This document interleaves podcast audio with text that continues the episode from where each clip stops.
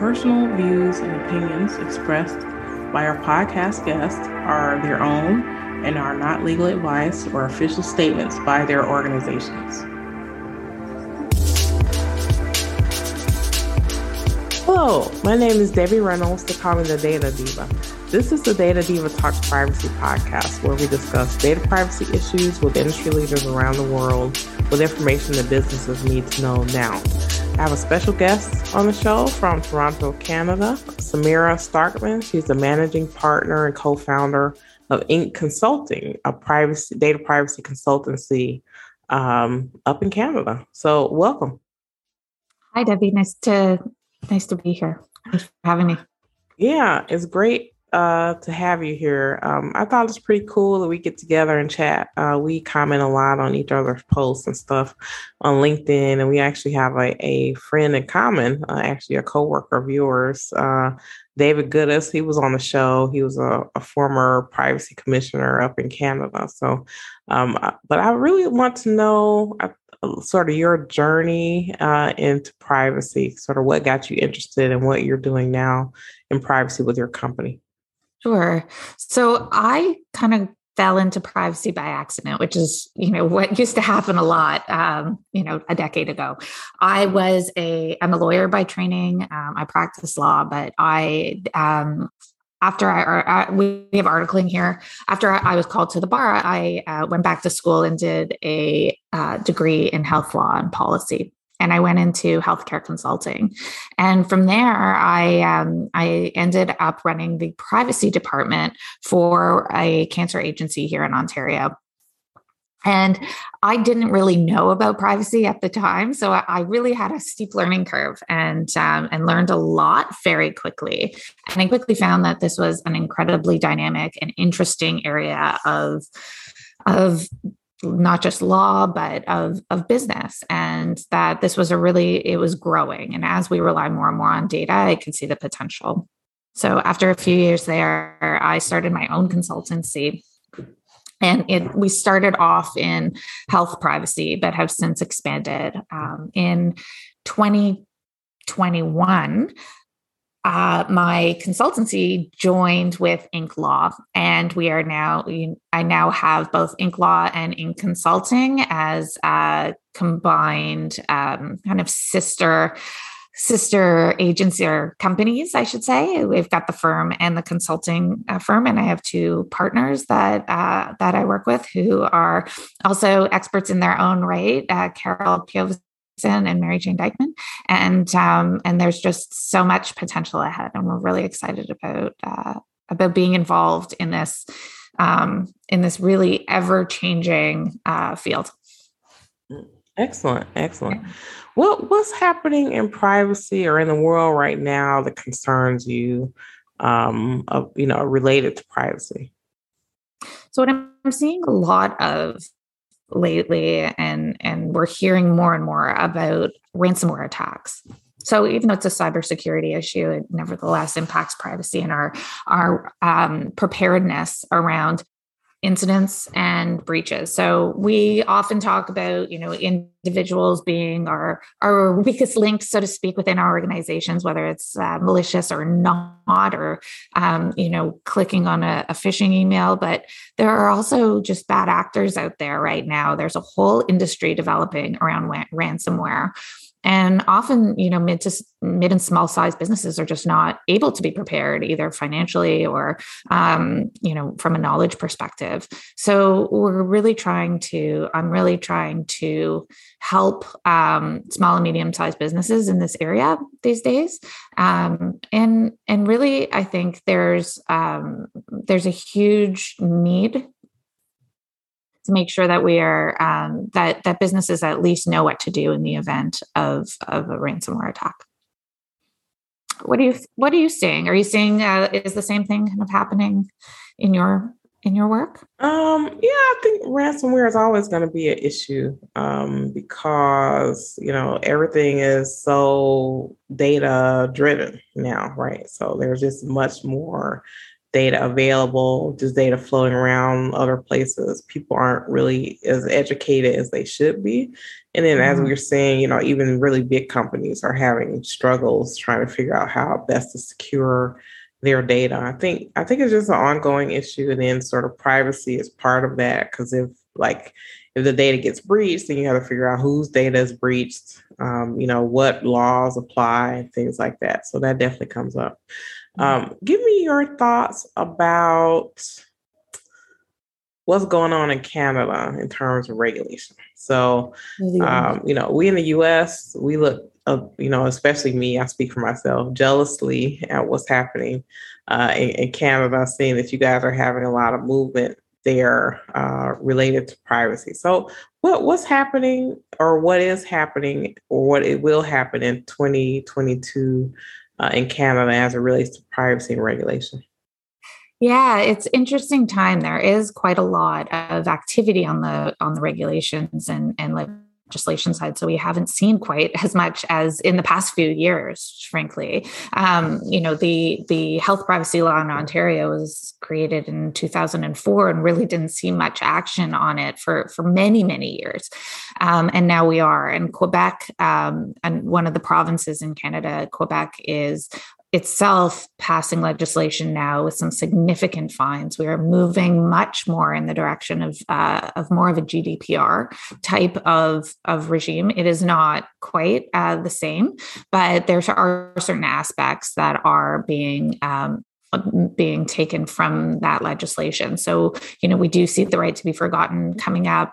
Um, we see the um, uh, the need for a DPO or a data privacy officer as a requirement. Um, the federal privacy commissioner. So we have a private sector law that applies across the country, and maybe I'll just kind of give a little bit of that foundation for some of your listeners who aren't as familiar with the Canadian legal system. So, um, the across Canada, we have a private sector privacy law that applies to any business um, that is in the private sector that doesn't have a provincial law that has been de- deemed substantially similar. So, in Ontario, for instance, where I live, we have a health privacy law that applies rather than that private sector uh, privacy law. And that there's some of that in different provinces, but where there isn't another law, that is the one that would apply.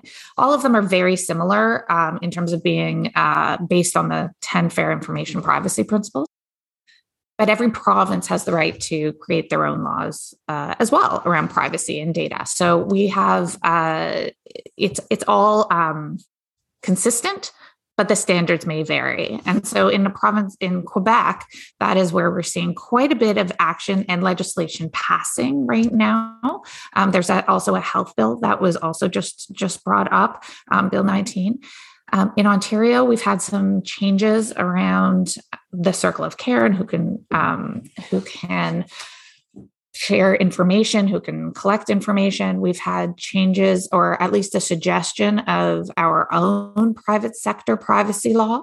Um, in BC, there are changes. BC, British Columbia, we have changes around the Freedom of Information Protection of Privacy Act. So that is is one that applies to the public sector in BC, and there there was a requirement that data remain within uh, Canada. That too is changing based on you know just our, our commercial reality that many of our um, many of our service providers are located in the states.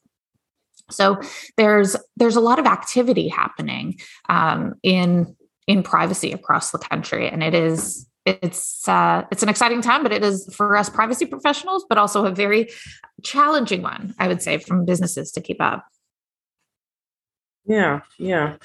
So you had mentioned something about, well, I, I just want your opinion about this. So I think one thing that gets complicated in any type of kind of privacy program or regime or whatever is when you have someone requesting data or information on behalf of someone else. So, like a parent, for example, you know, with a minor or maybe a, an adult child of a parent or something.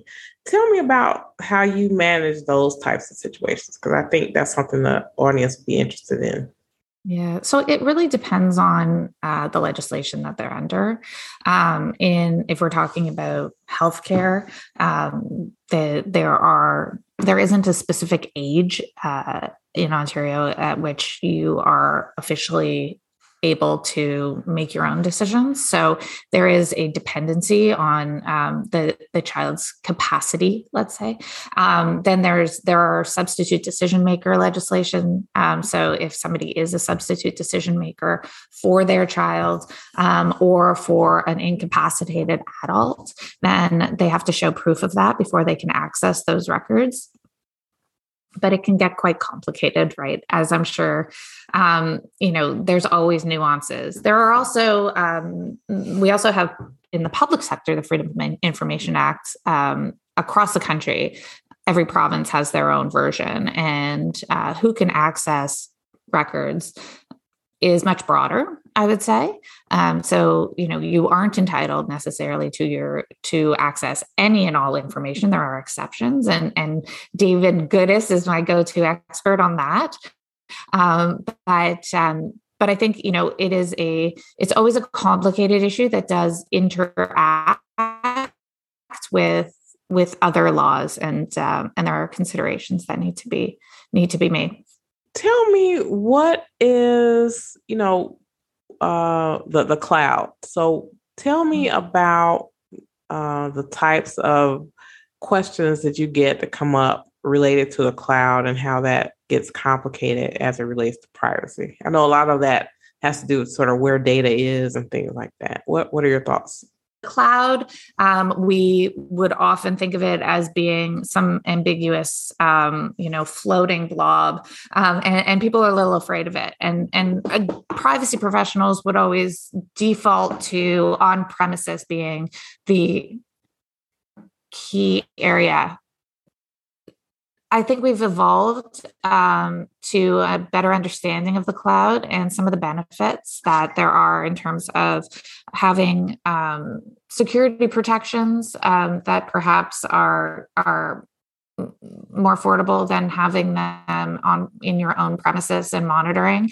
Um, but also when we think about um, data residency, as you mentioned, there was and continues to be concern um, amongst many Canadian institutions around storing data outside of our borders, because then it, you know we are not able to necessarily enforce um, Canadian laws, or they may be subject to other laws. And some of this is um, perception more than it is um, uh, reality. So we are able to um, enter into contracts with the vendors who store data outside of Canada. It is not permitted. It is not prohibited, rather, from uh, any of our legislation. Um, and now uh, in BC, there is there's a couple of provinces that that do require data residency in Canada, but for the most part, uh, that is not the case. And so, as long as that data is protected to the same extent as it would be within our borders and subject to Canadian laws, then um, then a lot of the time that is that is fine. But what we what we do see now is that the market has opened much more in Canada, and some of the large providers have data centers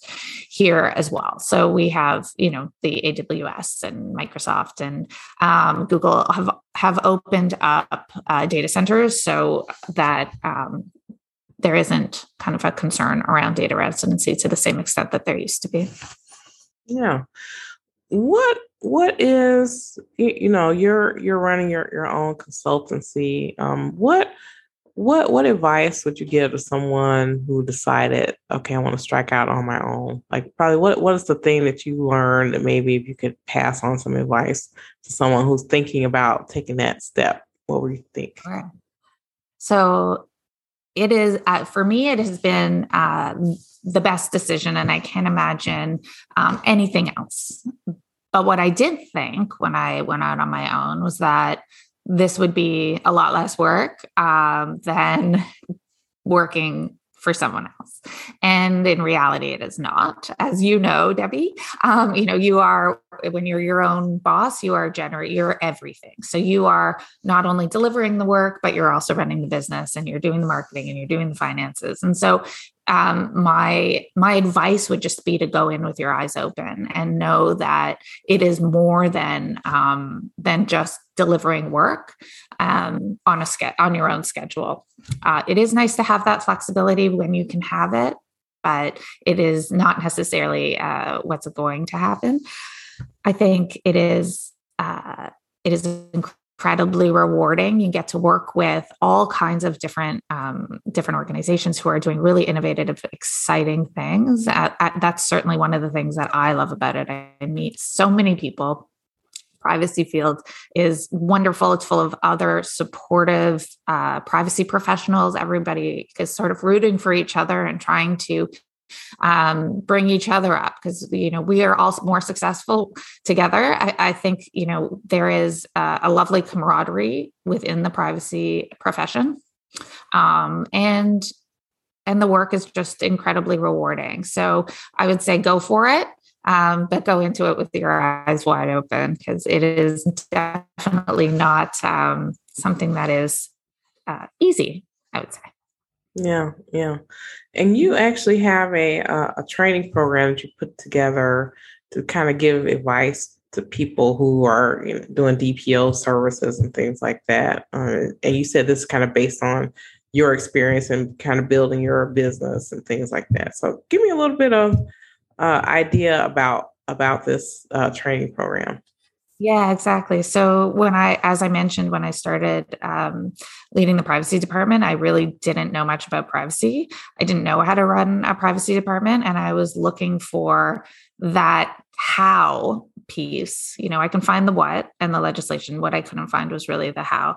So um, throughout the years, I've really noticed that a lot of our job as privacy professionals is very similar in um, in organizations no matter what industry you're in and no matter what laws you are subject to the actual activities and responsibilities are pretty similar. And so um, i've put together the the how piece of that. So the framework around running a privacy program from assessment prioritizing your risks, implementing what you decide to prioritize, and then monitoring. And it really is a cycle. Um, so that's the privacy officer blueprint, is what I've called it and um, um, it's launching shortly. So I'm very excited to finally be bringing that to uh, to light and bringing it to the world because it really is something that is near and dear to my heart. Um, I'm also seeing a ton more uh, people who want to get into privacy and a lot more people hiring in privacy. So this is a really great time um, to be getting into the profession because uh, there there certainly are people looking. Yeah. Yeah. I definitely, you know, you're right. I think, especially privacy, many of the jobs that exist now are are are being created. So they didn't exist in the same way uh, many years ago. So I think people looking to get into privacy is kind of a, a, lot of different paths. There isn't just kind of just one way to do it. But tell me about tell me about research. So um, I think if you're a privacy person, you have to constantly be reading, constantly be researching. How, how do you find that part of privacy? You know, I think there's always um, there's a lot to read, certainly, um, but there are also people that I follow on LinkedIn, like yourself, um, and others who distill the vast amount of information around the world. And so I think it's finding those trusted sources um, and focusing on those. And then um, when I do have specific clients and specific cases, then I do a deeper dive into those issues. So, um, kind of keeping a pulse and keeping a good understanding based on trusted sources, I think is a really important piece um, for all privacy professionals. Yeah, I agree with that. I have a lot of people that I follow as well, and I we chat and we you know exchange articles and stuff. And then I, I also point out something you said. You know, even though I don't know, maybe it's not a complete kumbaya thing, but I feel like privacy people tend to be very open. You know, open yeah. with sharing, open with you know uh, helping one another.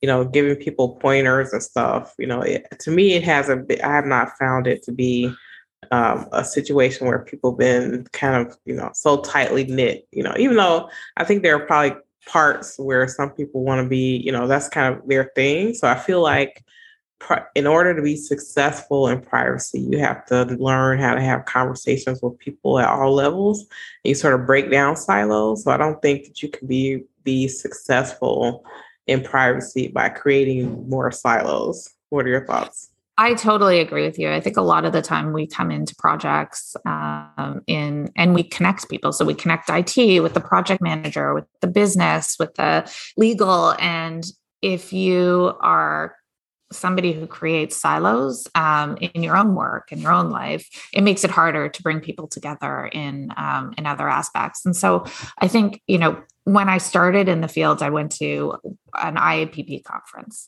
and um, and I just felt so welcomed, and that was uh, a lovely introduction to to the privacy profession. And of course, you're going to find people everywhere in every profession that are competitive, but I think we've all sort of recognized that we do rely on each other to a certain extent to understand what's going around on in the world to get different perspectives. There's so many different interpretations of things and and we want to understand and debate. And I think we have, um, you know, a lot of um, we we just need help. Like they're just there, there's just so much work out there, and you know, so many projects, and so I talk to a lot of people who um, who want to help others get into privacy as well, which is which is a really nice um, uh, way to pay it forward. In terms of people getting into privacy, like what will be your advice kind of for their best first step to do that?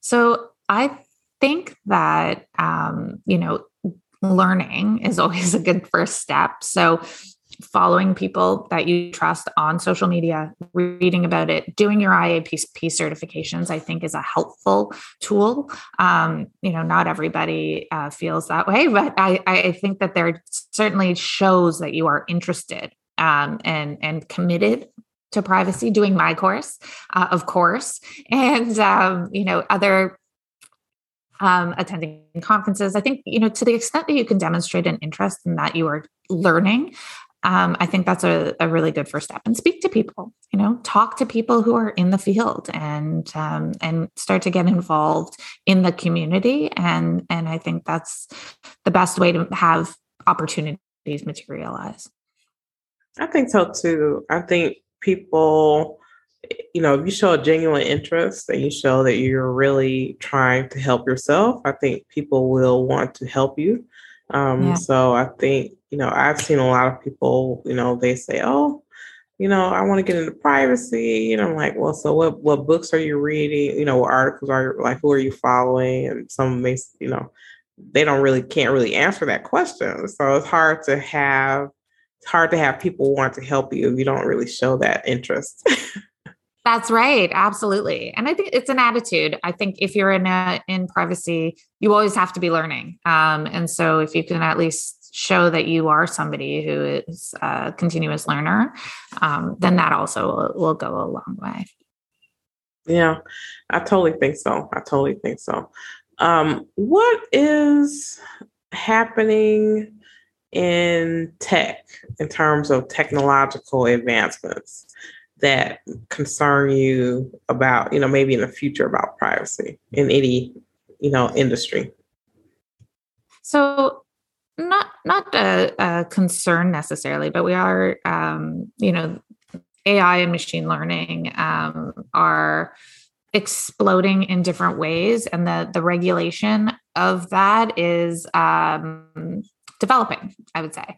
Um, my partner, Carol, is, has been following the um, artificial intelligence developments for years and um and and i think that that's really the space where data governance how to how to govern ai um i think that's a really big developing area that if not handled well um, could result in some unintended consequences. And so it's adjacent to privacy, um, but certainly one that is uh, something that that we keep an eye on. And we're finding more and more clients are looking at um, how do we make sure that we even can evaluate the robustness of this technology and how do we make decisions around the data. Um, and i think that's true really for privacy as well you know the understanding that privacy does form a part of data governance more broadly. So we're seeing a lot more of that i guess within the within tech The other thing, I guess, is uh, distributed federated data, um, which is an idea that I really, really like. Um, that data residing in place and being able to, um, rather than creating data lakes and, and, large data repositories that are further at risk, to be able to keep um, data federated is uh, is another really interesting development that we're seeing around tech.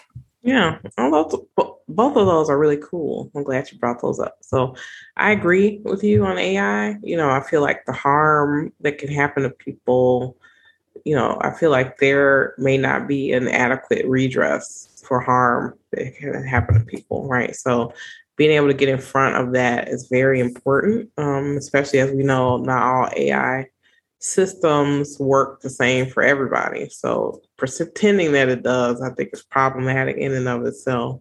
And then also I like your idea when you're talking about federated data. So right, a lot of times when you have tools that are being intro- introduced on the market, a lot of it is like, well, let's create a new bucket of data, you know. So every every application has its own bucket of data, but depending on how organizations are using data, data they don't really understand even their risk because they're replicating this data in so many different places. So even if they say, okay, we're done, you know, in, in marketing, we're finished because we, you know, we did all this mapping and we know all this data is, and then you find out that that data is duplicated somewhere else. So that you have that same problem all over again. What what are your thoughts about that?